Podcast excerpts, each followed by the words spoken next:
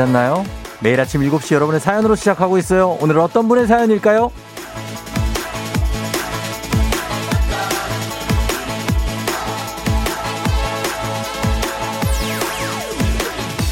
2872님, 지방 출장 와서 처음 들어봅니다. 아내가 늘 들으면 재밌다고 적극적으로 추천했는데 출장 와서 처음 들어보네요. 잘 들을게요.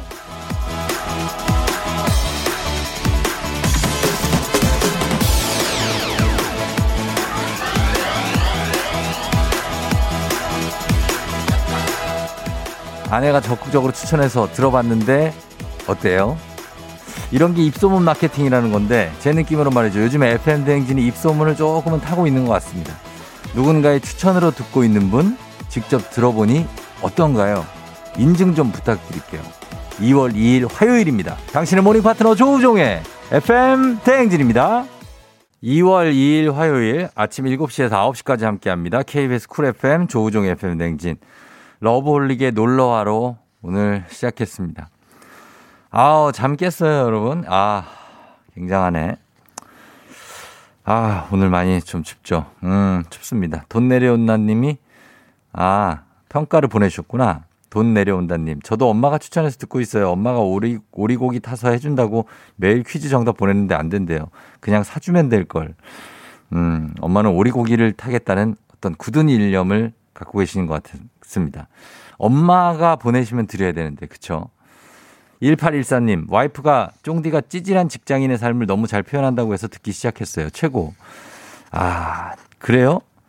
아닙니다. 나름 우리는 또 워라, 그 찌질하지. 예. 에휴, 찌질하게 살 괜찮아? 괜찮아.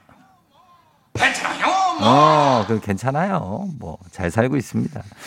어, 그렇고, 일단 박종수 씨가 고향 친구 덕에 라디오를 듣게 됐어요. 듣다 보니 너무 재밌어서 콩도 깔았답니다. 라디오에서의 조우종 씨는 어떨지 궁금하네요. 어, 저를 이제 계속 보시면 알 것 같습니다. 한 3, 4일만 들어도 어떤 느낌인지 아실 것 같아요. 예, 굉장히 깔끔하고 어떤 그런 젠틀함의 정석을 보여드리는 그런 그 FM 댕지입니다. 네. 방선경 씨, 저는 아이 학교 태워다 주다가 채널 마치다 쫑디 목소리 듣고 성대모사를 잘해서 들었어요. 아직 적응 중이에요. 열심히 적응할게요 하셨습니다.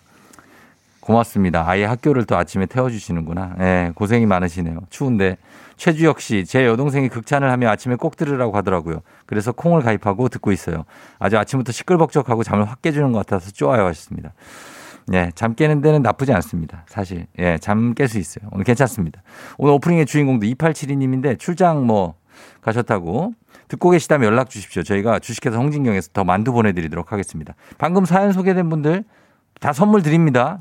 그냥 읽고 끝나는 거 아니에요. 어, 선물 드려요. 김아람 씨 지금 수도 터졌어요. 지금 오늘 아침에. 이거 몇 번을 터지냐고 수도가.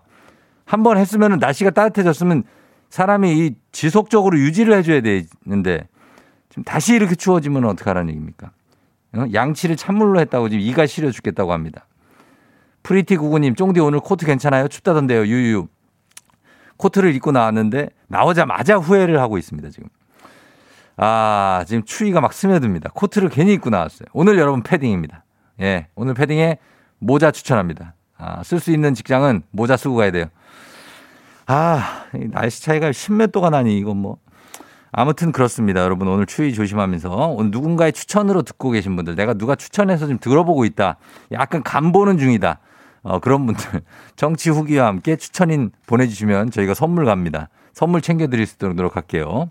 단문 50원, 장문 100원에 문자 샵 8910으로 많이 보내주시고요. 저희는 이제 날씨 알아보면서 본격적으로 한번 시작해 봅니다. 오늘 날씨가 굉장하지 않습니까? 윤지수 씨, 왜 이렇습니까?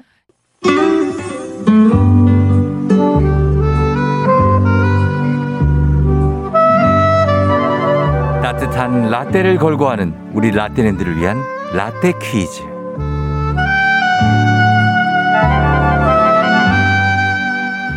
라떼님들에게는 추억이, 애송이 분들에게는 재미가 쏟아지는 따뜻한 라떼와 건강한 오리를 만나다 다양 오리에서 오리 스테이크 세트가 준비된 라떼 퀴즈.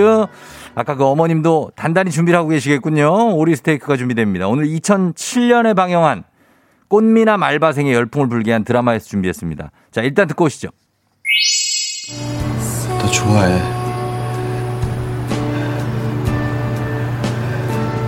네가 남자건 외계인이건 이제 상관 안 해. 가보자 갈 때까지. 꽃미남 알바생들이 서빙을 하는 커피숍에서 일어나는 사랑 이야기를 다룬 작품. 실제 촬영 커피숍은 홍대에 있었죠. 예, 당시에 엄청 인기를 끌었던 고은찬, 예, 윤은혜 씨가 나왔고, 그리고 공유, 이선균, 최정한, 김동욱, 김재욱. 아, 뭐 출연진이 아주 후덜덜합니다. 네. 자, 무엇일까요? 여러분 기억나시나요? 다시 한번 들어봅니다. 너 좋아해.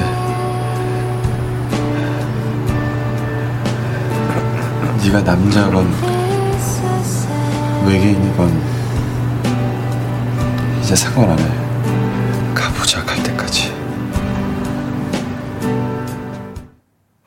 그거? 너 좋아한 남자건 외계인이건 상관없다. 뭐 이렇게 좋아할까? 자, 그러면서 여러분께 보기 내드립니다. 이 드라마의 제목입니다. 무엇일까요? 1번 아시아 프린스 1호점, 2번 커피 프린스 1호점, 3번 샴푸 린스 1호점, 4번 바다 프린스 1호점. 샴프린스 1호점이 굉장히 유력하죠. 예. 자, 여러분 정답 보내주시면 되겠습니다. 아시아 프린스 1호점, 커피 프린스 1호점, 샴프린스 1호점, 바다 프린스 1호점. 담론 오시면 장문백원에 문자 샵 8910으로 보내주시면 정답자에게 따뜻한 라떼 쏘겠습니다. 여러분 지금부터 보내주세요. 저희는 이선균의 바다 여행 듣고 올게요. 이선균의 바다 여행 듣고 왔습니다. 그러나 여러분 봉골레 하나 그거 아닙니다. 자, 여러분들 라떼 퀴즈 오늘 라떼 퀴즈 정답 발표하겠습니다. 김미리네님 이거 꽃보다 남자죠. 저는 꽃보다 여자인데 야 이거 처음부터 감을 잘못 잡으셨네. 예, 아, 김현주님 커플 프린스. 어. 정답 발표합니다. 정답 바로 두구두구두구두구두구두구 2번 커피 프린스 1호점입니다. 자, 커피 프린스 1호점 벌써 2007년 드라마니까요. 예, 13년 됐어요. 14년. 예, 오래됐습니다. 예, 시간이 빨리 가죠? 그러네요. 정답자 추첨 통해 라떼 모바일 쿠폰 지금 바로 쏘도록 하겠습니다. 여러분께. 그리고 오리 세트 당첨자는 방송 끝난 후에 조우종의 FM댕진 홈페이지 선곡표 게시판에서 여러분 확인해 주시면 되겠습니다. 자, 그리고 여러분 초중교 퀴즈 애기야 풀자. 어, 지금 오늘 문제 같이 푸실 분들 아직 정하지 않았어요. 저희가. 난이도 상중하 직접 선택 가능하니까 부담 없이 지금 신청해 주시고 그리고 쫑디하고 얘기하고 싶은 분들도 그냥 신청해 주셔야 돼요. 부담 없이 문제 그렇게 뭐 아주 어렵지 않습니다. 단문 50원 장문 100원에 문자 샵 8910으로 애기야 풀자도 지금 신청해 주세요. 조우종입니다. 매일 아침 7시 조우종의 FM 대행진을 진행하고 있어요. 내가 많은 걸 바라는 게 아니지 아침 7시에는 제가 하는 라디오 좀 틀어주세요. 망설이지 말고 틀어주시면 됩니다. 락앤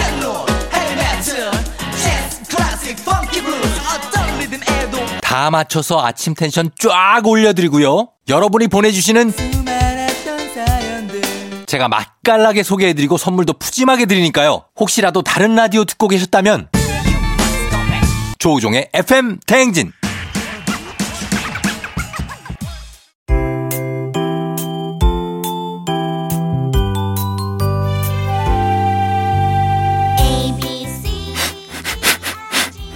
코끝에서 느껴지는 English의 smell. 코로나가 끝나는 날 모두 써주리라. 앤더슨 쌤과 함께하는 코끝 영어. 써먹지도 않을 식상한 영어는 이제 그만. 오로지 실용성 그거 하나만 강조합니다. 코끝 영어. 오늘의 표현 만나볼까요? 앤더슨 쌤. Good morning, everyone. 앤더슨입니다. 어제는 차를 타고 가다가 여기 세워주세요 라는 표현을 배워봤죠? 오늘도 어제에 이어 여행 중 교통수단과 관련된 표현 배워볼게요. 우리나라는 세계에서 지하철 시스템이 제일 잘 되어 있는 나라 중 하나죠. 하지만 외국, 특히 유럽의 지하철은 만들어진 지가 수십 년이 넘어서 우리나라처럼 편하지 않은 경우가 많죠. 오늘은 외국의 지하철을 이용할 때 유용하게 쓸 수 있는 표현 배워볼게요. 어디 어디로 가려면 이 열차를 타면 되나요? 또는 이 호선을 타면 되나요? 만약에 버스라면 이 버스를 타면 되나요? 라고 보통 말하죠. 예를 들어 공항에 가려면 이 열차 또는 이 호선을 타면 되나요? Can I take this train 또는 this line? 버스일 경우엔 this bus 그러고 나서 목적지 to the airport 또는 to get to the airport 라고 말하시면 됩니다. 실제 상황에서 만나보시죠. Ready, action. It's my first time in LA. Can I take this line to the airport? Well, first of all, welcome to Los Angeles. Have you been to Hollywood yet? No, I'm actually on my way back. Alright, next time you come back, make sure you check out Hollywood. Can I? Can I take this line to the airport? Can I? Can I take this line to the airport? 다 같이. Can I? Can I take this line to the airport?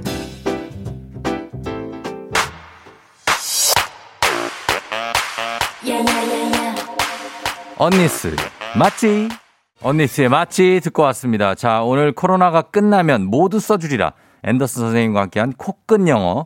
코로나가 끝났어요. 여행지에 갔는데 지하철을 이용할 때 유용한 표현입니다. 지하철 탈 일이 있죠.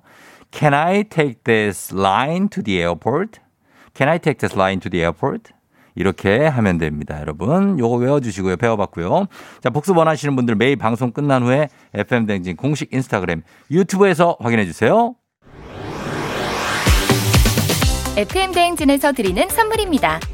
TV박스 전문업체 우노큐브에서 안드로이드 10 호메틱스 박스큐 주식회사 한독에서 쉽고 빠른 혈당 측정기 바로젠 건강한 단백질 오롯밀에서 오롯밀 시니어 단백질 쉐이크 프리미엄 스킨케어 바이리뮤에서 부활초 앰플. 일동 코스메틱 브랜드 퍼스트랩에서 미백 기능성 프로바이오틱 마스크팩. 행복한 간식 마술 떡볶이에서 온라인 상품권. 항바이러스 마스크 이온 플러스에서 어린이 마스크 세트. IT 기기 전문 기업 알리오 코리아에서 알리오 무선 가습기. 문서 서식 사이트 예스폼에서 문서 서식 이용권 헤어기기 전문 브랜드 JMW에서 전문가용 헤어드라이어. 대한민국 면도기 도르코에서 면도기 세트. 메디컬 스킨케어 브랜드 DMS에서 코르테 화장품 세트. 갈배 사이다로 속 시원하게 음료. 온 가족이 즐거운 웅진 플레이 도시에서 워터파크 and 온천 스파 이용권. 첼로 사진 예술원에서 가족 사진 촬영권. 천연 화장품 봉프레에서 모바일 상품 교환권 판촉물 전문 그룹 기프코 기프코에서 텀블러 세트. 하루 72초 투자 헤어맥스에서 탈모 치료 기기. 아름다운 비주얼 아비주에서 뷰티 상품권. 지그넉 순간 지그넉 빅피더스에서 식후 유산균. 의사가 만든 베개 시가드 닥터필로에서 3종 구조 베개. 브랜드 컨텐츠 기업 유닉스 글로벌에서 아놀드 파마 우산 한식의 새로운 품격 사홍원에서 제품 교환권. 자연과 과학의 만남 뷰인스에서 올인원 페이셜 클렌저. 당신의 일상을 새롭게 신일전자에서 간편 세척 가습기. 건강한 기업 오트리 푸드빌리지에서 재미랩 젤리 스틱. 향기로 전하는 마음 코코도르에서 디퓨저. 쫀득하게 씹고 풀자. 박카스맛 젤리 10만. 핫팩 전문기업 TPG에서 온종일 화롯불 세트 유기농 생리대의 기준 오드리선에서 유기농 생리대 파워프렉스에서 박찬호 크림과 메디핑 세트를 드립니다. 조우종 FM 댕진 함께하고 있습니다. 뭐라고요? 권PD 뭐라고요? 출첵이요? 뭘? 아, 예. 오프닝 출첵. 예. 자, 오프닝 출첵 하겠습니다. 287, 아, 2872님. 저 당첨 맞아요? 지금 일하는 중이라 듣는 게 더디네요. 유유유유. 벌써 일을 시작했어요. 오늘 오프닝 출석 체크 당첨입니다. 성공.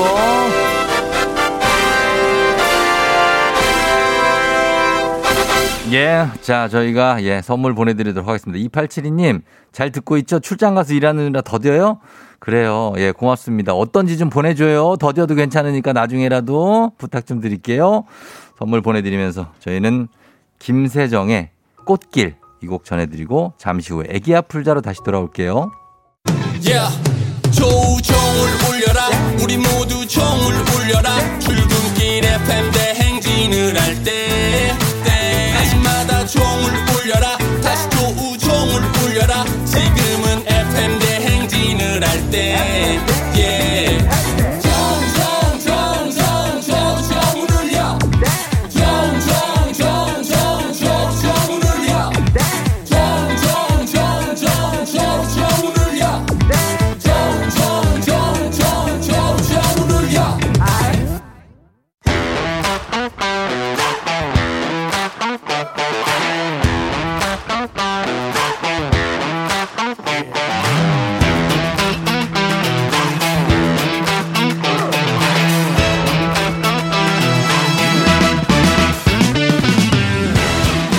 지연만큼 사회를 좀 먹는 것이 없죠. 하지만 바로 지금 여기 FM 댕제스만큼 예외입니다. 학연하고 지연의 몸과 마음을 기대어가는 코너.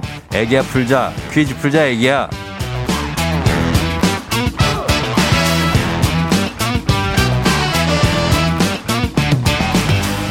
학연 지연의 숟가락 살짝 얹어보는 코너입니다. 애기야 풀자 동네 퀴즈. 올해에도 정관장 화해락이 여성들에게 면역력을 선물합니다. 학교의 명예를 걸고 도전하는 참가자, 이 참가자와 같은 학교 혹은 같은 동네에서 학교를 나왔다면 바로 응원의 문자 보내주시면 됩니다. 응원해주신 분들께도 저희가 추첨을 통해 선물 드립니다. 오늘은 동네 스타가 과연 탄생할 수 있을지 6979님인데 출근 중인 고2 담임입니다. 오늘은 종업식 and 졸업식 날이에요. 애기는 아니지만 퀴즈 풀어보고 싶어요. 라고 하신 그야말로 선생님인 것 같습니다. 애기야 풀자 했다고 저는 애기는 아니지만요. 퀴즈 풀어보고 싶어요. 라고 하신. 아, 정석대로 한번 푸실 것 같습니다. 갑니다. 난이도 하 10만원 상당의 선물을 거는 초등 문제, 난이도 중 12만원 상당의 선물을 거는 중학교 문제, 난이도 상 15만원 상당의 선물을 거는 고등학교 문제 어떤 거 선택하시겠습니까? 중학교요. 예? 중학교요. 중학교, 아, 중학교를 선택하셨습니다. 중학교 어느 중학교 나오신 누구십니까? 저 상, 대구 예, 상인동에 있는 예, 상인 여자 중학교 지금은 예. 상, 상원 중으로 이름이 바뀌었을 거예요. 갑자기 상원 중으로 바뀌었어요, 이름이? 상인 중이? 남녀 공학으로 바뀌었어요. 그러면서 상인 여중이 상원 중으로 바뀌었나요? 맞을 거예요. 맞을 거라고 합니다. 예, 상원 중으로 바뀐 그곳에 있고 지금 고, 고2 담임 선생님을 하고 계신 이름이 어떻게 되십니까? 저 지현 쌤이요. 지현 쌤이요? 네. 지현 쌤, 아, 지현 쌤, 담임 선생님 과목이 뭔데요? 지현 쌤. 영어요? 영어 반갑습니다. 예, Can I take this train to the airport? Yes, I think so. Wow, 예, I think so가 심상치가 않은 예 상인 여 중. 지금은 어디 살아요? 지금은 지금은 서울에 있어요. 서울의 어느 동네에 있어요? 지금은? 아, 사는 거는 광진구 살고요. 예, 예. 지금은 그 교무실인데요. 여긴 강북구예요. 강북구에 있고 네. 아 교무실 이미 출근을 했어요. 네. 아 일찍 나오시네. 아, 저희가 그 생활기록부 네. 작업하느라 어. 바빠가지고요. 아 그렇구나. 네. 그러면은 응원해 줄 분들이 많습니다. 일단 대구 쪽에서 응원해 줘야겠죠. 그 상인동 그쪽에서. 네, 네, 네. 상인동 알아요, 저 여기 어딘지. 또 예. 어디 보니까 잘 안 맞던데. 아니에요. 여기 상인동이요? 아니 말고 다른 어, 예, 쓰시는 예. 분들 동네 다 약간 아는. 척 하시던데 좀 잘 안 맞던데. 상인동은 여기 저 수성구 아니에요, 여기? 땡. 땡이에요? 네. 북구인가? 남구. 예, 알았어요. 알아요. 그만해요. 땡, 선생님. 선생님 아니랄까봐 누가. 땡, 그만하세요. 자, 광진구 쪽에서, 어, 자양 쪽, 광진구, 뭐, 능동 되게 많습니다. 그렇죠? 예, 그쪽. 예, 그쪽에서 좀 보내주시면 되겠고, 그 다음에 상인동, 대구, 예, 그리고 네. 강북구까지 굉장히 섭렵하면서 오 늘 응원 문자 한번 제대로 한번 받아보면서 풀어보겠습니다. 오 예. 예, 자, 지연쌤. 네. 진짜. 네. 지금 괜찮아요? 풀 수 있겠어요? 문제 잘 풀 수 있어요? 가슴이 벌렁벌렁 그래 죽겠네요 진짜. 내가 생각했던 거하고는 전혀 다른 이미지다. 아니, 아 저는 아, 되게 좋아요. 너무 좋아요, 저는. 아니 그게 아니고 저는 이거 맨날 출근길에 들으면서 어, 네. 이거 왜 못 맞히지 막 이랬는데 음. 못 맞힐 것 같아요 어떡해요 한번 해봐요. 본인 스스로가 한번 테스트를 해봐요, 자기를. 벌렁벌렁 그래 죽겠네 자, 문제 드립니다. 12만원 상당의 선물을 거린 중학교 문제, 중학교 3학년 과학 문제입니다. 횃불과 등잔에서 유래된 양초는 적당한 온도에서 녹는 가연성 고체, 그 중심에 심지를 삽입한 등화용 연료를 말하는데요. 여기서 문제입니다. 양초가 녹아서 촌농이 되는 것을 물리 변화라고 합니다. 그러면 양초에 불을 붙여서 연소시키는 것은 무슨 변화라고 할까요? 객관식입니다. 보기 있습니다. 1번 화학 변화, 2번 성질 변화, 3번 기후 변화, 4번 상태 변화. 양초에 불을 붙여서 불이 팍 붙어요. 연소가 됐어요. 무슨 변화일까요? 1번 화학 변화 1번 화학 변화요? 네 확실합니까? 아, 이렇게 말하는 거 아니, 아닌 경우가 있던데 1번 화학 변화. 정답입니다. 어머나. 저기, 거기 교무실이라면서요. 아 여기요 저희가 10분 선생님 정도 계시는 교무실인데요 예. 마침 한 분 더 오셔가지고 제 옆에 한 분 더 계세요 아, 그래요? 분위기 되게 엄청 좋네요. 그렇게 막 해도 괜찮아요? 네, 여기 아무도 이 둘 말고는 없어서 아직. 어, 그래요? 네. 알겠습니다. 일단 화학 변화죠. 양초에 불을 붙여 연소되는 거 잘 맞춰 주셨습니다. 네. 자, 긴장 조금 풀리죠, 이제? 아니요. 예, 교무실에 소리 질러! 옆에 계신 분은 무슨 선생님이에요? 여기는 일, 일반 사회, 일반 사회. 일반 사회 선생님. 네. 아, 여기는 일반 선생님이라고 그런 줄 알았어요. 아니요, 네, 일반 사회. 일반 사회 선생님과 우리 영어쌤 함께 풉니다. 지연쌤. 네. 예, 자, 우리 사회 학연, 지연, 타파를 외치지만, 학연, 지연, 차파를 외치지만, 여기서만큼은 학연과 지연 굉장히 중요합니다. 동네 친구를 위한 보너스 퀴즈 나갑니다. 자, 지금 참여하고 계신 지연 쌤과 같은 동네 학교 출신들 응원 문자 보내주십시오. 일단 대구 상인 여중 출신이시고, 광진구에 사시고, 강북구에 학교가 있습니다. 자, 이제 이미 끝났어요. 이미 동선 파악이 끝났어요. 지연 쌤.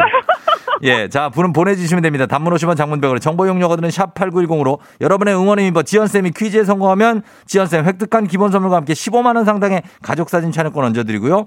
문자 보내준 같은 동네 출신 청취자 여러분들께는 커피 쿠폰 쫙 쏴드립니다. 자, 어, 지금 상인 중, 여중 쪽에서 응원 많이 오고 있어요. 어머. 예. 자, 그러니까 한번 잘 풀어보십시오. 강북구에서도 막 응원이 와요. 강북구에서도. 어, 어, 어, 우리 어. 애들 있었으면 좋겠다. 광진에서 지금 안 와. 광진 쪽 좀 보내주세요. 광진 쪽. 예. 자, 그러면서 광진 아차산 쪽에서 좀 안 오고 있어요, 아직. 아, 그쪽 근처 사는데. 어, 그쪽에 계신 분들 등산하면서 막 들어요. 자, 그러면은, 예. 자, 텐션 오늘 좋으시기 때문에 김은지 씨가 선생님 텐션이 좋아가지고 학생들 가르칠 때 되게 재밌을 것 같아요. 꼭 여고생 텐션이래요. 여고생, 그 애들, 담임 애들보다 텐션이 더 높죠? 아, 좀 약간 맨날 발차기 하고 다녀요. 그쵸. 예, 아, 느낌 있습니다. 자, 그러면 이 문제만 맞히면은 추가 선물에다가 응원해주신 분들까지 다 선물 쏩니다. 대박, 대박. 자, 준비됐죠? 네. 문제 드립니다. 중학교, 중학교 2학년 기술 가정 문제입니다. 말이나 행동을 통해 상대방에게 자신의 생각이나 감정 등의 정보를 전달하고 이해하는 과정을 의사소통이라고 하는데요. 의사소통은 가족 간의 사랑을 확인할 수 있고 애정과 결속력을 증진시켜 서로에 대한 이해를 바탕으로 차이를 인정하고 갈등을 해결할 수 있어서 중요합니다. 여기서 문제. 소통에 불통이 생기는 청소년기, 거친 바람과 환한 파도처럼 변화가 심하고 불안한 시기를 나타내는 표현은 무엇일까요? 15만원 상당의 가족사진 촬영권, 지연쌤을 지지하고 응원해준 동네 친구 30명의 선물이 걸려있는 이 문제. 변화가 심하고 불안한 시기, 청소년기, 거친 바람과 환한 파도. 어떤 시기일까요? 질풍 노도의 시기입니다. 질풍 노도의 시기, 네. 질풍 노도의 시기, 제가 그런 애들과 있습니다. 그런 애들과 있는 질풍 노도의 시기 정답입니다.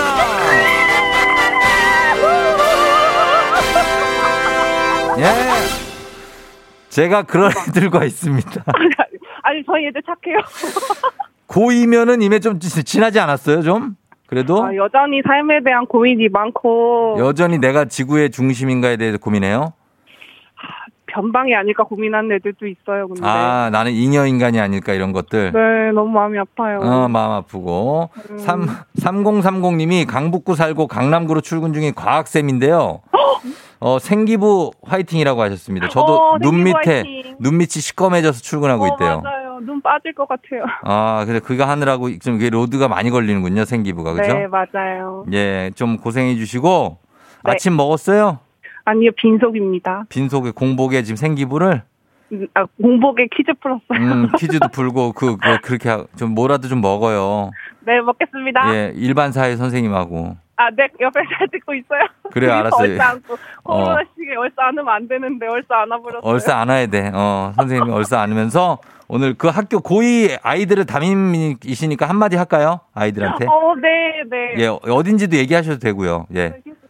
어, 저, 어, 삼각산 고등학교 2학년 6반 우리 애기들 한해 고생 많았고, 어, 3월 고3이니까 화이팅하고, 졸업하고도 어디 가서든 당당하게 살자. 화이팅! 네, 멋진 선생님입니다. 우리 지연 쌤도 멋지게 선생님 생활 하시길 바래요 어, 쫑디 건강하시고요. 예, 저도 코로나, 건강할게요. 걸- 코로나 걸리지 마시고요. 아, 결혼하자 그러는 줄 알았어요. 아, 아, 아 니요. 저기, 예. 다은 아나운서. 어, 알고 있습니다. 예, 그래요. 네. 조심하시고, 건강 조심하시고, 네. 예, 아침도 잘 챙겨 먹어요. 네, 감사합니다. 그래요, 지연 쌤, 일반사회쌤, 안녕! Thank you very much. Thank you! 바이바이! 예, 영어 선생님이래요. 예. 7767님, 상인여중 동문입니다. 화이팅 하세요. 4911님, 제 고향이 달서구 상인동이에요. 저는 본리여중. 달서구구나, 상인동이. 아, 2007님, 지연쌤, 텐션 짱이에요. 잠, 잠 다 깨고 운전 중인데 활력이 엄청나네요. 화이팅, 대구가 고향이라 더 반갑네요. K80855665님은 달서구 상인동 상원중 화이팅! 6030님, 강북구 고등학교라고 하시니 더 응원하게 된다고. 삼각산 고등학교들이에요. 저는 강북구에서 나고 자랐습니다. 지연쌤, 맞아! 7218님, 동구에서 많이 놀았어요. 달서구 상인동쌤, 아침이 참 활기차고 좋습, 좋습니다. 응원합니다. 지연쌤, 하셨습니다.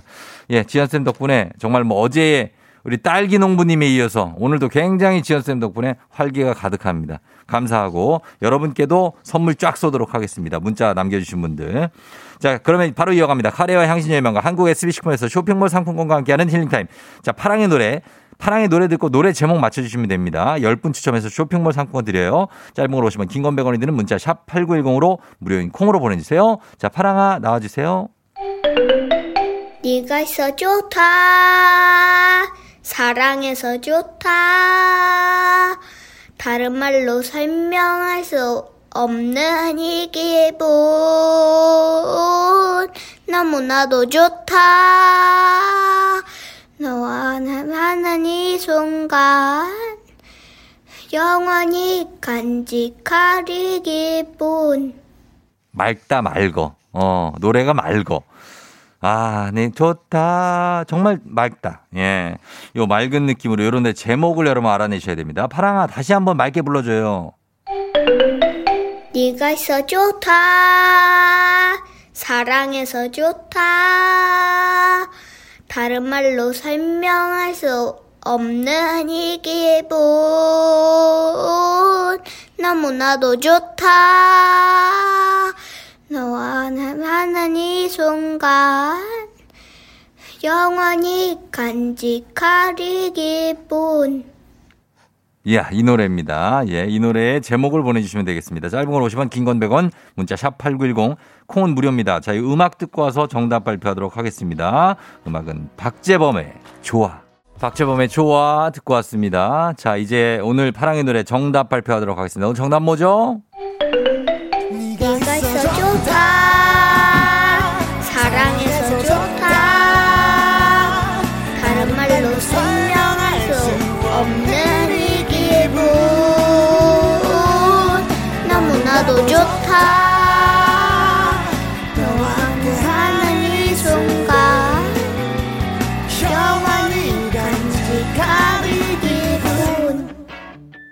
예. 데이브레이크의, 데이브레이크의 좋다. 예, 장준 씨. 파랑이가 부르니 더 좋다. 파랑이 노래로 아침 힐링합니다. 아침에 우울한 일이 있었는데 기분이 나아졌어요. 고마워, 파랑아 하셨습니다. 정말 맑은 소리, 우리 파랑이의 노랫소리. 예, 가슴이 맑아지는. 자, 선물 받으실 분들 명단 저희가 홈페이지 선곡표 게시판에서 확인하시면 되겠습니다. 올려 놓을게요. 파랑아, 우리 내일 만나요. 안녕. 안녕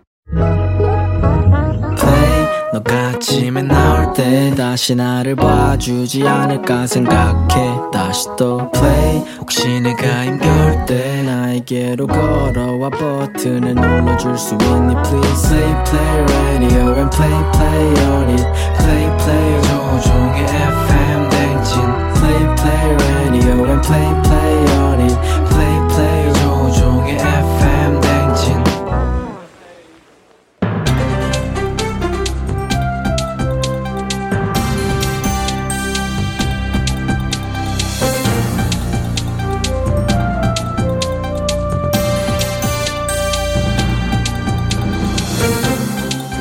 KBS 쿨 FM 안윤상의 빅마우스 저는 손석회입니다. 꿈의 직장이란 말이 있지요. 입사 기업을 선택할 때 중시하게 되는 꿈의 직장의 조건. 하나씩은 다 있으실 텐데요. 성인 10명 중에 7명은 이거라고 하지요. 예, 안녕하십니까. 봉의 페르소나 송강호입니다. 뭐 그 직장에 바라는 거 하나. 그거 뭐 생각할 것도 없잖아. 이게 연봉 아니겠나 이게. 어? 네, 그게 아니지요. 열의 일곱은 연봉보다 이것을 중시했다는 거지요. 그래. 가만 있어라. 그게 뭘까 도대체? 응? 뭐 어떻게 돈보다 더 중요한 게 있냐 이 말이야. 우리가 회사에 다닌 이유는 뭐야? 그 먹고 살려고 아니야? 아니 근데 그 돈보다 중요한 게 있나 이게? 시대가 좀 바뀌었지요. 어허. work life balance 워라벨. 와. 연봉보다 일과 삶의 균형 워라벨이 더 중요하지요. 이야 사람들은 삶의 계획이 다 있구나. 어? 워라벨. 그, 그 그게 그렇게 중요한 거야? 어? 가만 있어라. 그럼 아나운서님은 그 최고의 워라벨 직장에 근무 중이시네. 아침 방송 끝나면 바로 딱 집에 가는 거잖아. 저는 직장이 없고요. 어? 뭔 소리야? 여긴 뭐야 그럼? 그냥 자영업해요. 여기 어, 자영업장 프리예요, 프리랜서. 아, 뭐 어쨌든 뭐 아무튼 그건 속 모르는 소리지요. 저희는 2시간 방송을 위해서 매일 4시간 회의를 하지요. 저도 워라벨을 원하지요. 야, 이 삶과 일의 균형. 그게 그렇게 중요한 거야. 어? 예, 취미를 즐기며 업무 스트레스를 풀고 야근 회식보다는 가족과의 시간이 중요하지요. 그래야 건강을 지킬 수 있는 거고요. 그 진짜 연봉은 상관없나? 확실해. 본 감독. 우리 본 감독은 어떤가? 본 감독도 워라벨인가? 그 시간은 많은데 돈이 없어. 그래도 워라벨이야? 어? 아니면 돈은 쓸 만큼 버는데 쓸 시간이 없는 그런 연봉인가? 자 계획대로 말해봐. 어? 어? 자, 그렇게 극단적인 선택지는 선택이 쉽지 않죠. 불가지요. 여러분의 선택은 어떠신지요? 연봉 대 워라벨. 샵 8910 단문 50원 장문 100원. 의견을 보내주시면 저희가 추첨을 통해서 선물을 보내드리지요.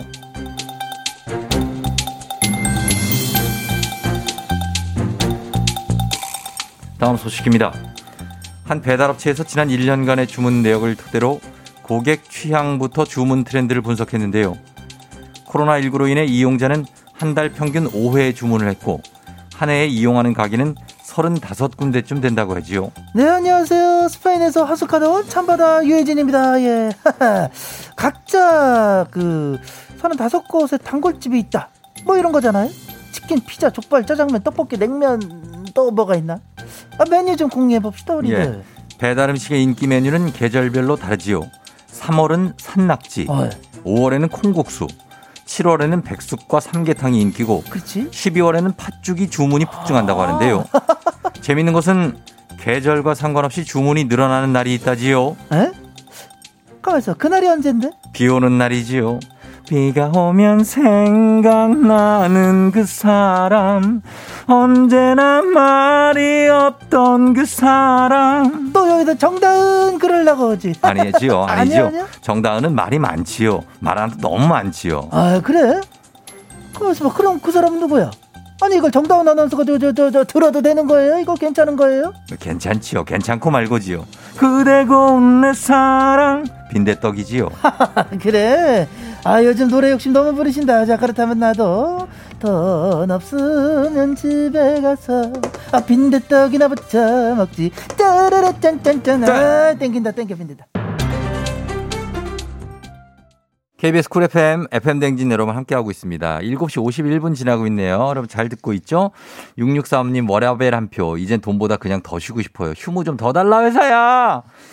그러니까 좀 쉬게 좀 해달라고. 제발 좀. 5025님 연 워라벨이요. 연봉 먼저 그 다음에 워라벨. 이런 분도 있고.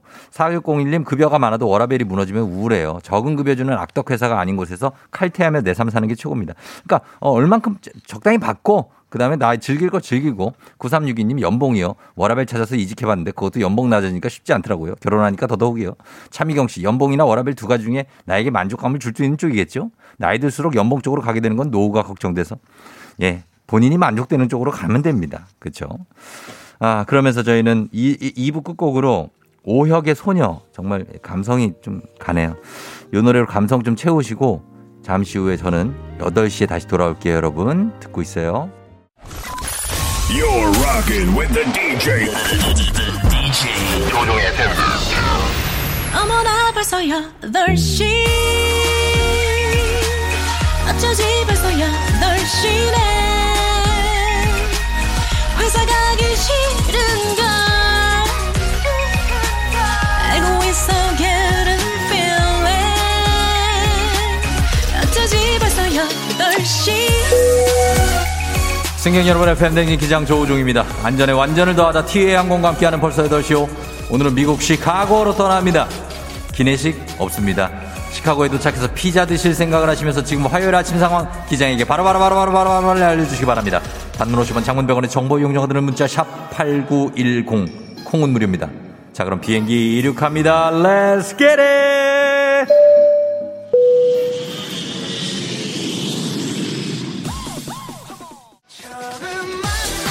아 예요 예예예예 예, 예, 예. 이수영 씨 눈 뜨니 시간이 벌써 벌써 늦었다. 빨리 가시고요. 최현주 씨. 출근해야 하는데 또 수도가 얼어버렸어요.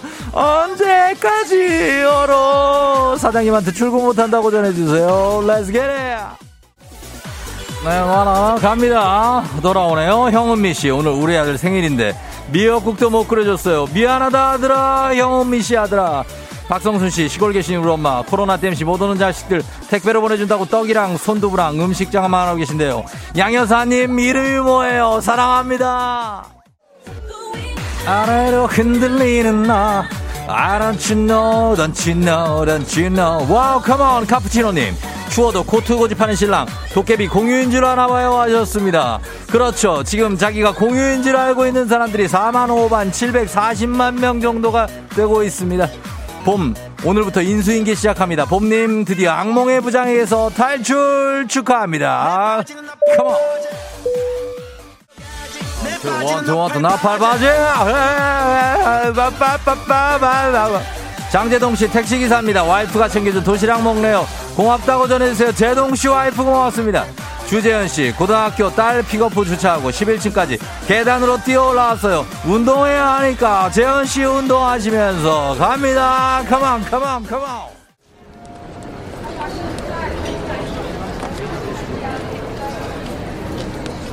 FM 댕진 벌써 8시 호 미국 시카고 피자집에 도착했습니다. 바로 바로 피자 주문하세요. 여러분 당황하지 마시고 코끝 영어 나오잖아요. 떠올리세요. 기억 안 나시면 FM 댕진 인스타와 유튜브 확인하시면 되겠습니다. 많이 시키세요. 더 시키세요. 많이 많이 예 시키시면 되겠습니다. 예, 아 그래요. 어 치즈 crust 오케이 예. 오늘 결제는 우리 이충원 PD가 다 쏘도록 하겠다고 합니다. 뭐 쏘지도 않을 거면서 왜 이런 얘기를 하는지 모르겠습니다. 어쨌든 간 남은 건 또 싸달라고 하시면 되겠습니다. 우리 배웠잖아요. Can I get this to go?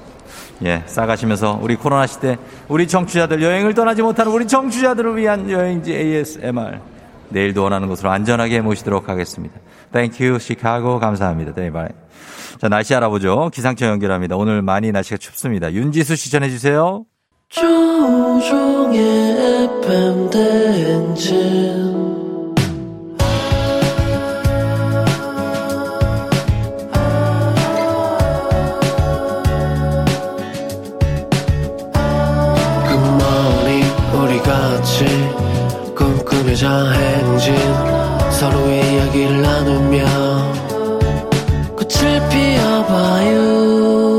조종의 FM 대행진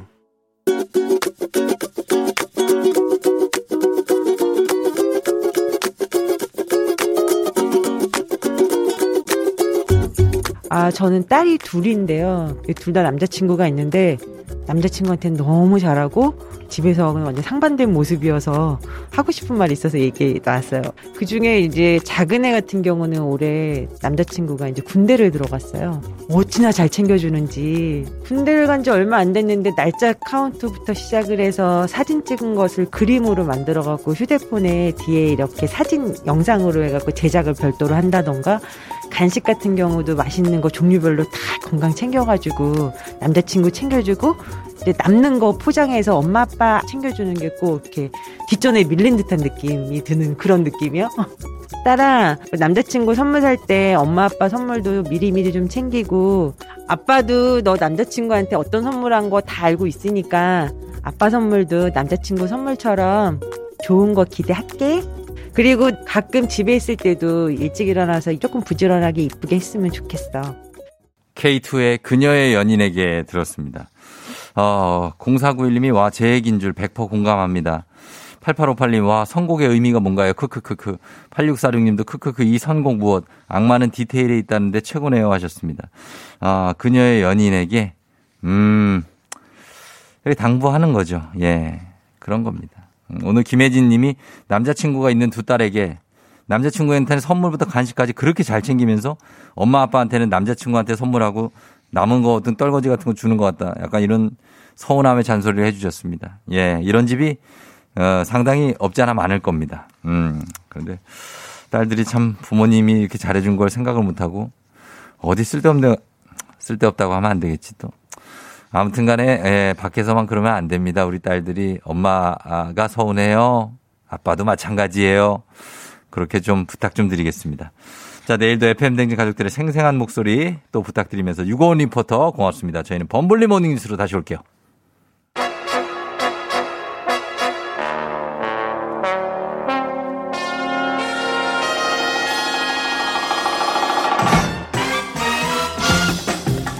범블리 모닝 뉴스. 내 속엔 수식어가 너무도 많아. KBS 김준범 블리 기자와 함께합니다. 네, 안녕하세요. 김준범 블리 준 0335님 준범이 형 사랑해요. 형 목소리만 하루 종일 듣고 싶어. 남자네. 남자분이 기분 나 어? 기분 나빠요. 아니, 남자가 아니, 좋아한다고? 좋, 좋, 좋죠. 좋은데. 좋죠? 예. 예. 당황스러워서. 어, 당황스럽다. 그럴 네. 수 있어요. 예, 범블리 네. hi 잘 잤나요? 정성희 씨가. 네, 잘 잤습니다. 하셨습니다. 네. 예, 다들.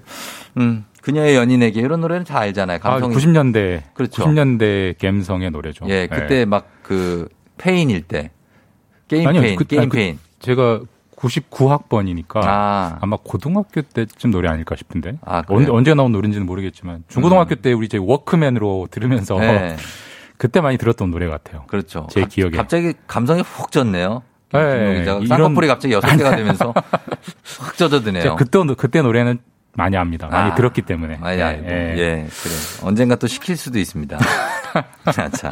네. 자, 범블리 기자와 함께하는 네. 오늘의 뉴스. 오늘은 아, 첫 번째 뉴스가 지금 북한 원전 건설 문건 뉴스가 지금 굉장히 시끄럽습니다. 논란이 계속 이어지는데 네. 이 불똥이 지금 남북 정상회담으로까지 번지는 분위기예요.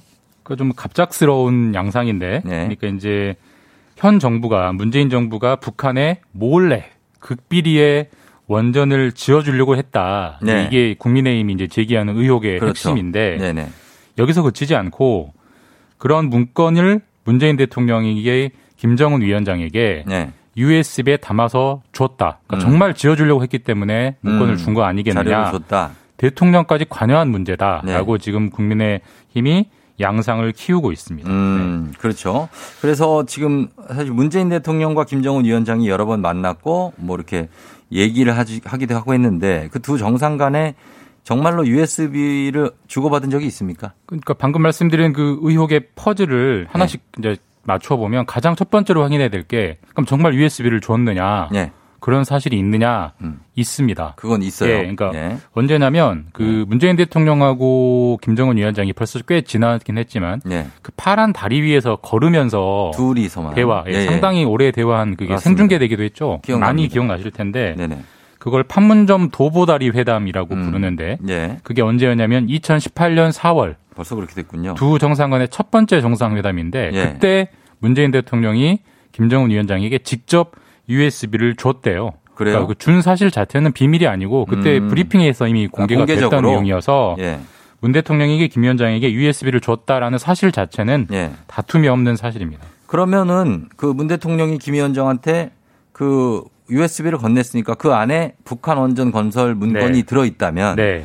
그러면 그것은 이- 곧 정권 차원에서 추진한 정책 아니냐. 야당은 이렇게 말할 수 있는 맞습니다. 거잖아요. 지금 그 북한 원전 건설 문건에 대해서 그 정부 여당이 뭐라고 해명하고 있냐면 네. 그건 산업부 실무자가 실무선에서 검토했다가 폐기한 거다라고 해명하고 있는데 예. 대통령이 진 USB에 그게 들어있다면 그건 실무 정도가 아니지 않느냐. 그렇죠. 그렇죠. 어떤 최고 결정권자의 결정 아니냐 이런 그런 네가 발뺌하지 마 발뺌하지 마라. 예. 그런 걸 이제 국민의힘은 적극적으로 강조하고 싶은 거죠. 음, 그러니까 위에서 쫙 시작된 게 아니냐. 네. 그렇다면 정말 그 USB 안에 원전 관련 문건이 들어 있었는지를 확인하면 되는데 어떻습니까? 그 사실을 확인이 가능한지. 일단 뭐 그 USB는 뭐 누구도 현 지금 볼 수가 없으니까요. 예. 뭐 그때 봤던 사람들의 이제 말이 있는 건데 예. 여당은 그 USB를 어디를 다 뒤져봐도 네. 원전에 원자도 없다. 그런 문건은 전혀 없다. 네. 대신 그 USB에 뭐가 들어 있었느냐? 네. 북한이 핵무기를 포기하면 네. 우리 정부가 북한에 철도도 깔아주고 도로도 깔아주고 음. 그다음에 러시아에서 좀 가스도 수입해서 서로 좀 이익을 나누고 네. 서로 잘 살아보자는 경제 구상, 그러니까 한반도 신경제 구상 이라는 게 들어 있었지 음. 원전을 지어준다는 내용은 이응자도 없다라고 완전히 부인하고 있습니다. 음, 다른 내용이었다. 네네. 아, 원전 내용은 없다. 그래서 지금 이걸로 양측이 지금 옥신각신하고 있는데 그 USB 내용을 어, 공개하면 야당에서도 의혹이 해소가 되고 여당에서도 뭐 이게 다 뭐 그렇죠. 당연히 아내를? 속된 말로 내용을 까버리면 그렇죠. 가장 확실한 거고 예. 이제 청와대가 그 USB를 들고 있, 알고 있기 때문에 지금 공개한다라는 검토도 있습니다. 근데 다만 이제 이게 정상 간에 주고받은 외교 문서이기 때문에 아, 그걸 바로 공개하기는 좀 그렇죠. 마루 마구 바로 공개하기는 좀 어려울 예, 거예요. 예, 예. 검토가 필요할 것 같고 예. 어쨌든 공개가 되면 양쪽 말 중에 누구 말이 맞는지 음. 누가 거짓말을 하고 있는지는 금방 드러날 문제여서 예. 공개가 언제 되는지를 보면 될 것 같아요. 그리고 음. 그 북한 원전 건설 문건 자체는 예. 그이 시발이 된 문건 자체는 어제 산업부가 공개를 해버렸어요. 어, 예. 그 문건을 보면은 북한의 원전을 지어주려면 이런 방법, 이런 방법 한 세 가지 방법이 있다. 네네. 근데 현실적으로 좀 어렵겠다 이런 내용이 담겨 있고요. 네. 뭐 비밀리에 건설한다 이런 표현은 없는 걸로 확인이 됐습니다. 음. 그런 건 없고 북한의 원전을 건설하는 방안에 대한 내용은 들어 있었다. 예, 검토 내용은 들어 있었습니다. 예, 그거는 사실입니다. 네. 자, 일단 여기까지 보고요. 이 소식은 추가적으로 들어오면 또 말씀드리겠고 다음 소식은 오토바이 출입 문제를 두고 배달 기사와 아파트 경비원 사이에 출, 충돌하는 경우가 꽤 많죠. 근데 이게 인권위원회까지 갔다고요? 그러니까 요즘 뭐 비대면 시대이기 때문에 음식 배달이 워낙 늘었잖아요. 워낙에 음식 배달이 많아요. 배달하는 오토바이도 많이 이제 늘었는데. 예. 최근에 그런 아파트들 많아요. 우리 아파트는 우리 아파트는 오토바이 출입 못합니다라고 막아버리는 경우가 많거든요. 맞아요. 예. 자, 그렇게 되면 배달 기사 입장에서는 걸어서 배달을 해야 되기 때문에 음. 일하는 시간이 늘어나니까 당연히 싫어하죠. 힘들죠. 또 아파트 측에서는 오토바이들이 워낙 위험하게 다니니까 음. 혹시라도 아이들이 다치면 어떻게 하느냐 이것 때문에 막는 건데 예. 이게 워낙 옥신각신이고 사례를 확인해 보니까 한두 곳만 그런 게 아니고 네. 워낙 많아서 이 배달 기사들이 많이 만든 노조가 있습니다. 이 네. 노조에서 이런 분쟁이 가장 심한 서울의 아파트 한 80곳 정도를 꼽아가지고 음. 국가인권위원회 인권 침해다라고 네. 진정을 제기했습니다. 어떤 것이 인권 침해입니까? 그러니까 배달 노조 측의 그 진정서를 보면 네. 이런 이런 내용들이 있어요. 그러니까 좀 심한 내용들도 있는데, 그러니까 지상에 오토바이를 못 들어오게 하는 것까지는 뭐 그럴 수도 있을 것 같기도 한데 네. 지하 주차장도 들어오지 말아라. 무조건 음. 걸어서 배달해라. 네. 그리고 배달 음식을 배달하면 음식에서 냄새가 나니까 네. 엘리베이터도 타지 말고 배달해라. 아. 그다음에 당신 신원을 확인해야 되니까 헬멧을 벗고 들어가라. 음. 신분증을 맡겨놓고 들어가라. 약간 좀 범죄자 취급하는 그런 좀 경향들이 있어서 심한 것도 있네요. 분명히 갑질이다. 그리고 예. 이건 어떤 인권 침해, 평등권을 침해한 거다라고 예. 이제 노조 측이 주장하고 있고 음. 참 이게 좀 어떻게 보면 슬픈 현실이기도 한데 공교롭게도 이런 분쟁이 가장 많이 붙은 지역들은 예.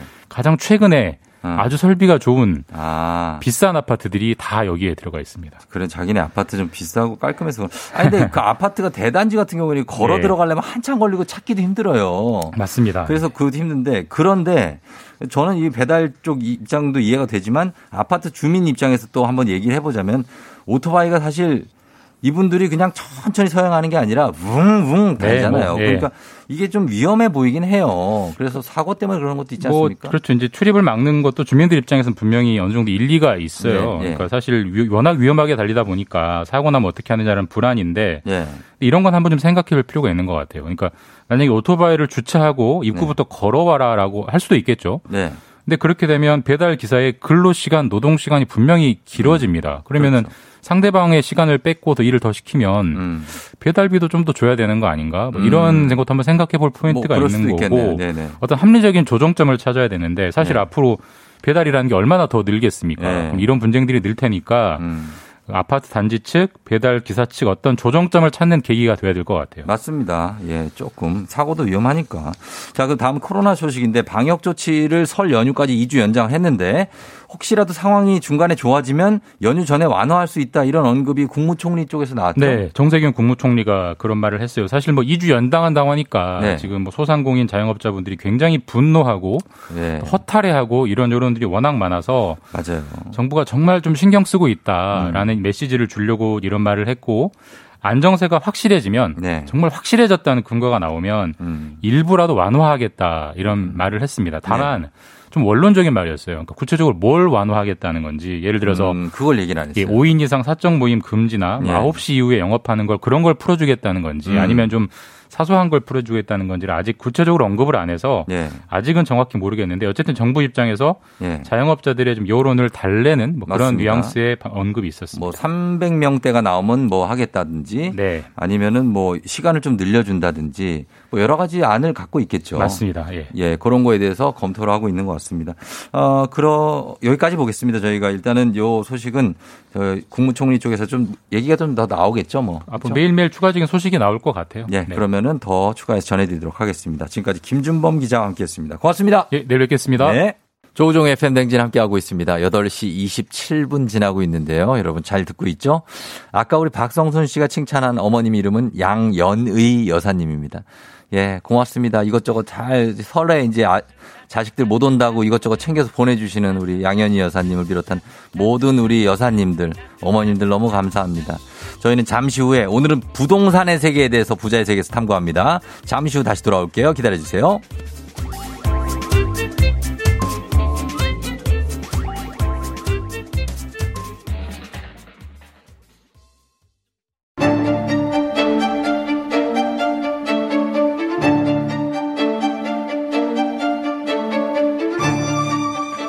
가계부를 쓰는 남자. 매달 정기적으로 꽂히는 월급이 필요한 여자. 아직 우리는 느껴보지 못한 세계. 하지만 꼭 느껴보고 싶은 세계. 부자의 세계.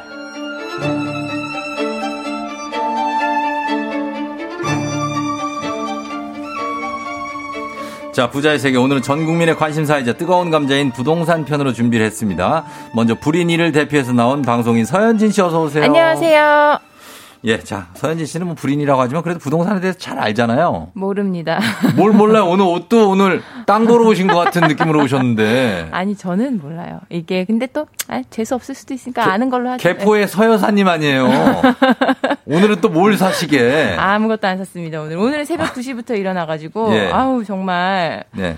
할 일이 많았어요. 2시에 일어났어요? 새벽 2시에 일어나서 유튜브 그 어. 후시 녹음을 하느라 지금 저 눈 빨간 거 보이시죠? 아. 그렇게 막 하고 왔는데 예. 오늘 나오실 분이 음. 57만 구독자 예, 예, 예. 유튜버 아, 그래서 너무 그게. 비교되네요. 아이, 그 꾸준히 하시면 전 돼요. 2만 조금 넘었는데. 아, 꾸준히 하시면 돼요. 예. 네네. 자, 그리고 오늘 그분을 소개해 드립니다. 네. 우리에게 부동산의 세계를 제대로 알려 주실 분, 부동산 읽어 주는 남자, 부익남 정태익 대표님 어서 오세요. 안녕하세요. 네, 반갑습니다. 부동산 읽어 주는 남자 정태익입니다. 예, 부동산 읽어 주는 남자의 이 채널을 운영 중인데 구독자가 53만이라고. 네.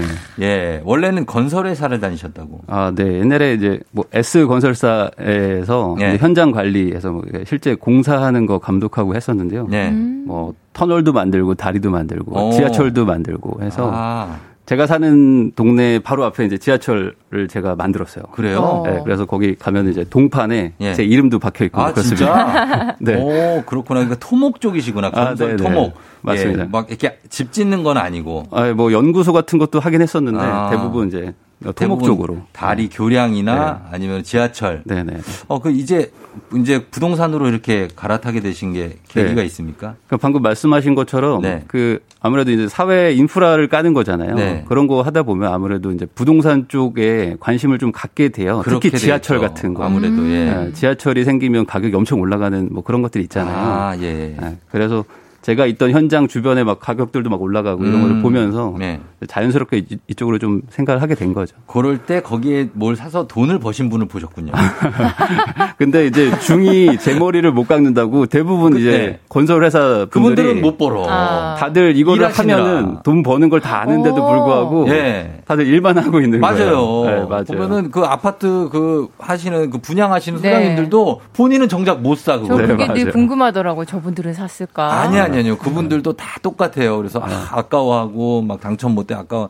이러는데 어떻습니까? 이제 막 부동산을 시- 공부를 시작하신 분들에게 팁 하나 알려주신다면. 어, 이제 부동산 공부를 어떻게 해야 될지 되게 막막해 하시는 분들 많은데, 예. 즉, 부동산이라는 게 사실 뭐 정규 교육 과정에 있는 것도 아니고, 그렇죠. 래서 관심이 없으면 아예 모르세요. 네. 음. 아, 그러니까 시작은 관심을 갖게 하는 게 제일 중요한데, 음. 제일 먼저 할 게 이제 자기 집, 자기 네. 동네 가격부터 아는 게 사실 제일 아. 좋거든요. 동네 시세. 근데 그걸 어떻게 알아야 되는지도 잘 모르시잖아요. 네, 그거는요. 그래서 뭐 내 땡땡 어, 인터넷에서. 네, 그 녹색창 인터넷 포털에서. 회사에서 만든 내 땡땡 부동산이 부동산 있어요. 아, 내 네. 땡땡 부동산이라는 부동산 앱이 있죠. 어플을 깔면 네. 그게 제일 쉽거든요. 음. 거기에 뭐 우리나라 매물의 거의 95%는 다 들어가 있으니까 예, 예. 그걸 까시고 거기서 이제 우리 동네 검색하면은 예. 뭐 전세 가격 얼마 이렇게 입력만 하면은 쫙 떠요. 네. 아, 그러니까 내 내가 사는 집이 얼마인지 음. 그리고 우리 동네는 얼마인지 음. 뭐 요즘에 가격이 올랐다고 하는데 예. 얼마나 올랐는지 이런 것들도 한번 좀 보시면서 근데 매물 안 나와 있는 집들도 가격 알 수 있어요? 어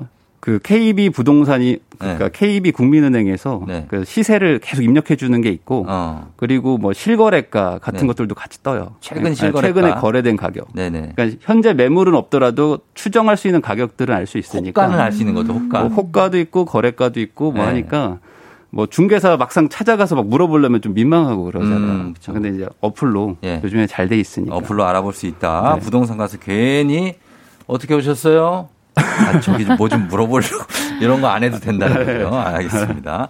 자, 그러면 오늘 부자의 세계 부동산 편에서는 전세에 대해서 모든 걸 알아봅니다. 오늘은 전세예요.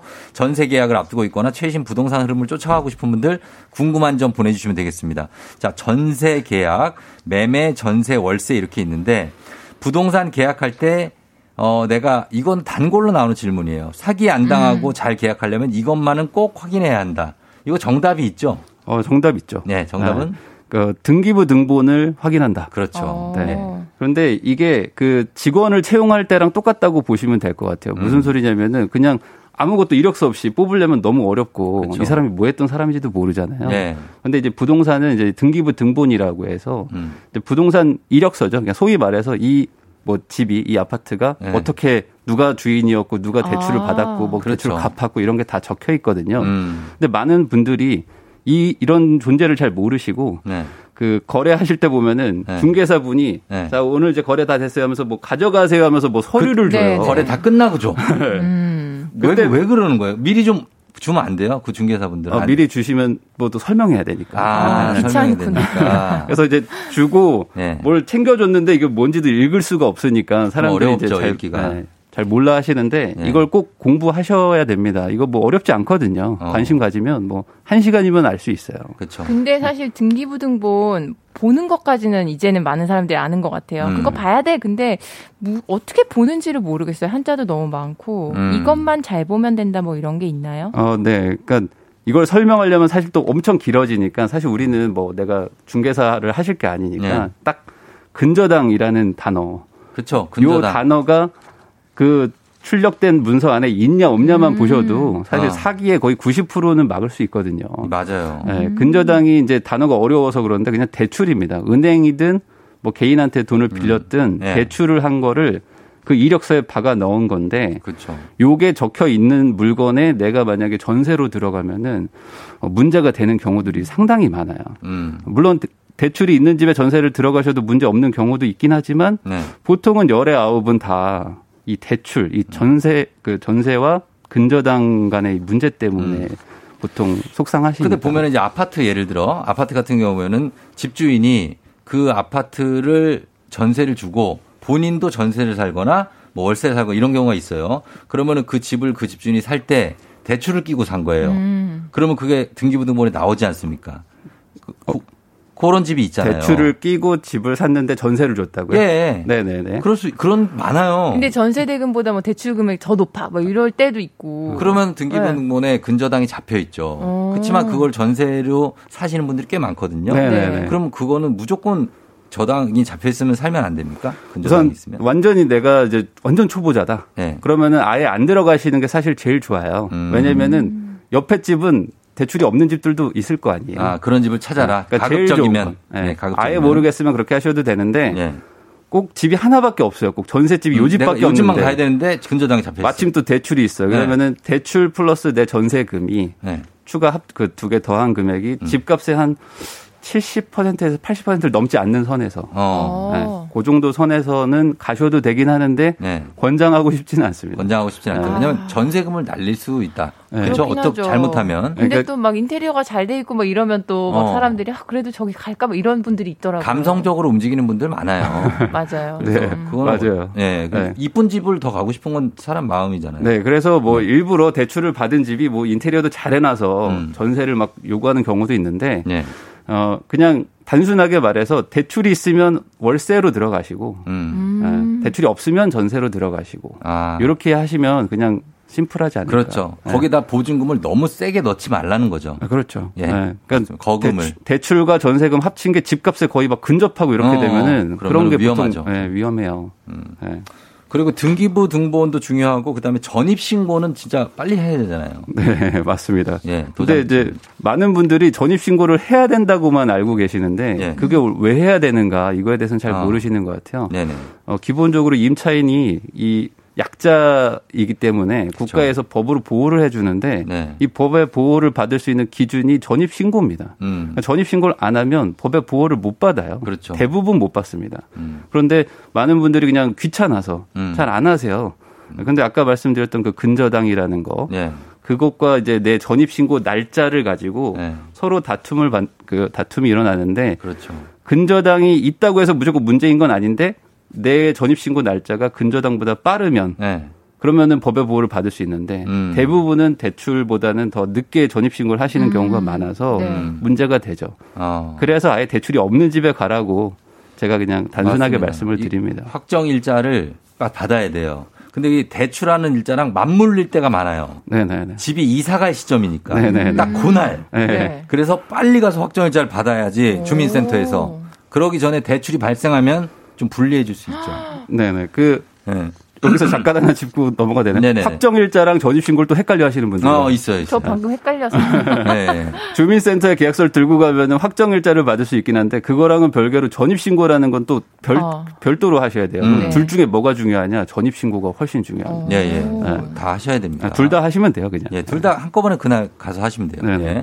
자, 그렇게 하면 되는데 오늘 이 경제 부동산 뉴스 요즘에 보면은 하루도 빠지지 않고 등장하는 단어가 전세 대란, 전세 품귀, 이 자취를 감췄다 네. 물건이 음. 전세 매물 구하기가 쉽지 않다는 건데 왜 이렇게 귀- 전세가 귀해진 겁니까? 어, 뭐 여러 가지 복합적인 문제들이 있지만 네. 최근에 어, 유독 대란 이런 얘기가 많이 나왔던 음, 거는 이제 네. 작년에 이제 8월에 이제 임대차 3법이라는 게 소위 통과가 됐었는데 음, 네. 그법 때문에 어, 임차인한테 많은 권리가 좀 보장이 됐어요. 맞아요. 예. 음. 그러면서 임대인들이 이제 불리해진 거겠죠. 반대로. 음, 예. 어, 그러면서 이제 일어난 어떤 이런 뭐 결과라고 볼 수 있는데 예.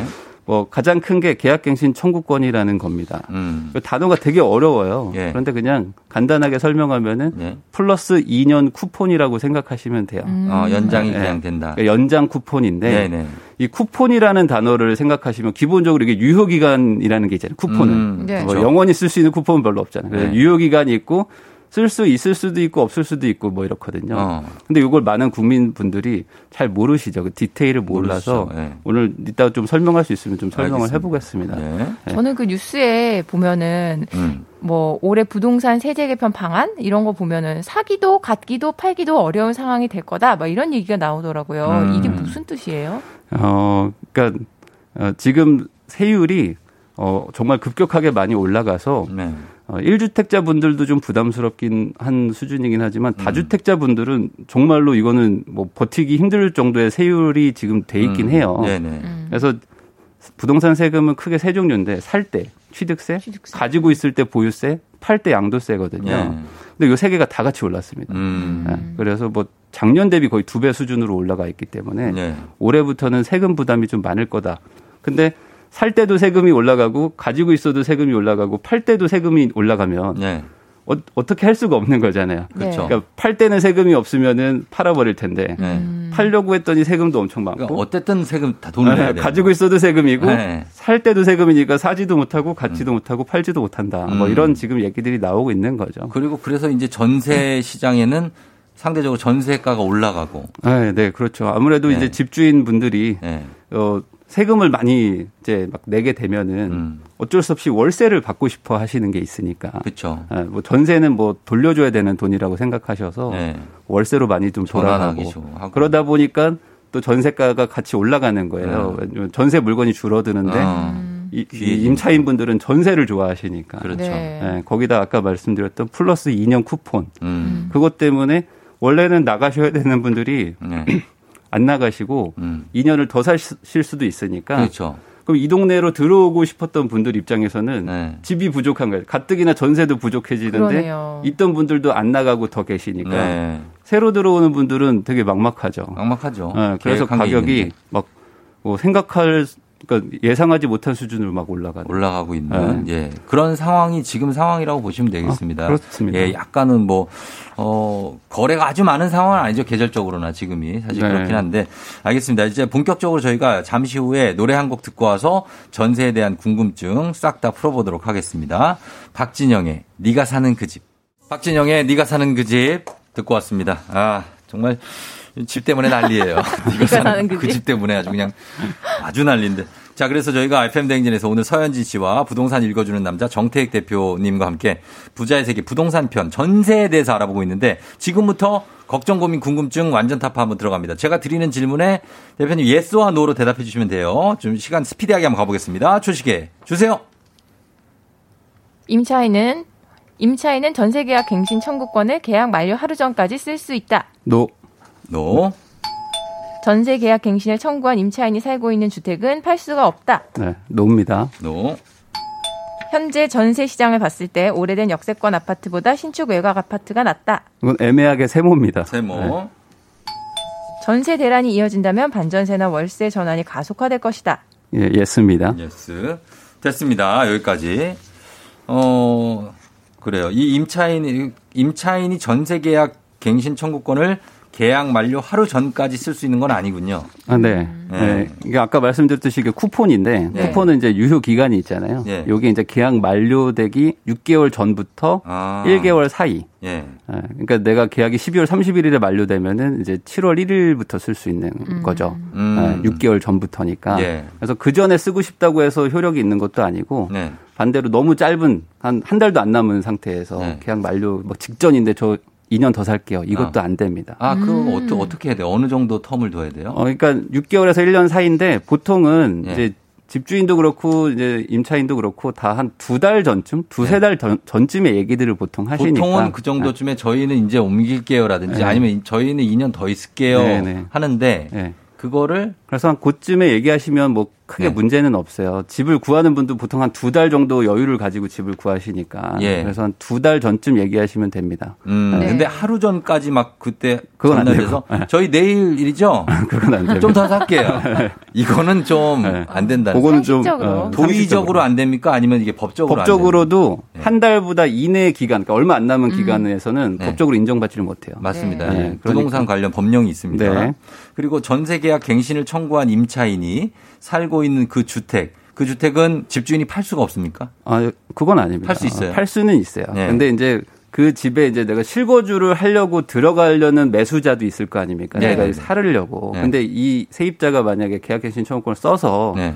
뭐 2년을 더 살려고 이미 마음을 먹었다면은 음. 그분을 내보내는 게 좀 어려울 수 있는 거지. 음. 어. 집을 사는 건 괜찮아요. 그런 아. 경우 문제가 되는 경우 인터넷에서 본 것 같아요. 그래, 이거 샀는데 임- 못 들어오는. 어, 샀는데 못 들어오는. 네. 임차인 입장에서는 어때요? 집주인이 계속 바뀌는 게 안정성 측면에서 나쁘지 않습니까? 그러니까 법적으로는 임차인이 임차인을 보호해주고 있어요. 그래서 지- 주인이 바뀌더라도 내 네. 권리가 있다면 네. 뭐 주인과 상관없이 내 권리를 다 인정은 받을 수가 있는데 예. 아, 이런 건 있죠. 뭐냐면 이제 매수자가 실제로 이 집을 샀는데 내가 들어오려고 마음 먹고 있는 사람이라면 네. 난 어차피 나가야 되는 건 확실한 거잖아요. 음. 그게 그렇죠. 내가 뭐 1년을 더 살든 어, 2선을 더 실거주할 2년을 더 살든. 사람이라면, 예. 근데 이분이 명확하게 나갈 그러니까 나를 내보낼 사람이라고 하면은 음. 이제 따져 보셔야겠죠. 그래서 최근에는 뭐 이사비를 줄 테니까 좀 나가달라라든지 뭐 이런 식으로 아. 개, 개별적으로 협상을 하는 경우들은 있는데 근데 임차인 입장에서는 그 사람이 집을 사고 내가 여기 거주할 거예요. 내가 샀어요 한다고 해서 비워주 꼭 비워주어야 되는 건 아니잖아요. 아, 그렇죠. 아까 말한 쿠폰을 쓸 수 있는 상태라면은. 굳이 비워줘야 될 이유는 없고요. 그렇죠. 예, 다만 이제 뭐, 뭐 사람 간의 거래, 뭐 상황이니까 뭐 아. 얘기를 해서 뭐 나가주는 분도 있고 아니면 어. 뭐 일부 이사비를 받는 분도 있고 뭐 아, 나는 절대 안 나간다. 드려도 아 우리는 힘들다. 뭐 그런 분들도 있고 왜냐면 지금 나가면 있겠죠, 다. 나가면 또 전세가 다들 막 비싸져 에, 있는 상태니까 그러니까 어디로 가라는 얘기입니까? 예, 그래서 뭐 더 사는 분도 있고 그런 그렇습니다. 분들도 있고. 근데 집을 못 파는 건 아닙니다. 서로 사고 팔 수는 있어요. 어, 아니 저는 집 계약을 하고 예전에 월세 살 때 계약을 하고 집주인하고 아 반갑습니다 하고 인사하고 막 어 그래 어디 사신 아 그래요 거기 출신이세요 막 했는데 한 한 달 있다 집주인이 바뀌었어.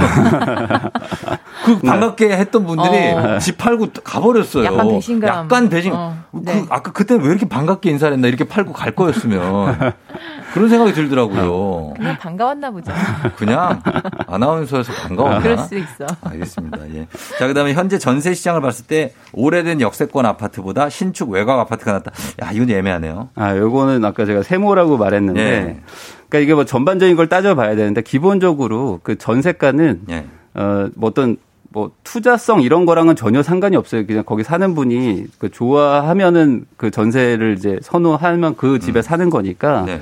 아무래도 신축을 좋아하시긴 하죠. 그렇죠. 이 세입자 분들도 대부분 그렇죠. 아, 그런데 역세권도 좋아하시고 역세권도 엄청 매력 있죠. 그러니까 이 질문이 되게 고르기 난감했던 게 역세권을 선택할 거냐 신축을 선택할 음. 거냐는 사실 취향 같은 거죠. 취향의 영역이라서. 라이프 스타일. 예, 근데 뭐 보통은 네. 어, 역세권을 좀 살아보면 좀 좋아하십니다. 어. 집은 금방 익숙해지는데 네. 지하철 없는 건 익숙해지지가 않잖아요. 아. 어, 걸어서 막 마을버스 타고 이러면 또 힘드시니까. 그 집은 조금 낡아도 살다 보면 괜찮아진다는 거죠. 어, 그렇죠. 아무래도 익숙해지기도 하고 뭐 리모델링도 할수 있으니까. 집 뭐 아파트 외관만 계속 보고 다니는 게 아니니까. 맞습니다. 집 안에 들어오면 모른다. 네.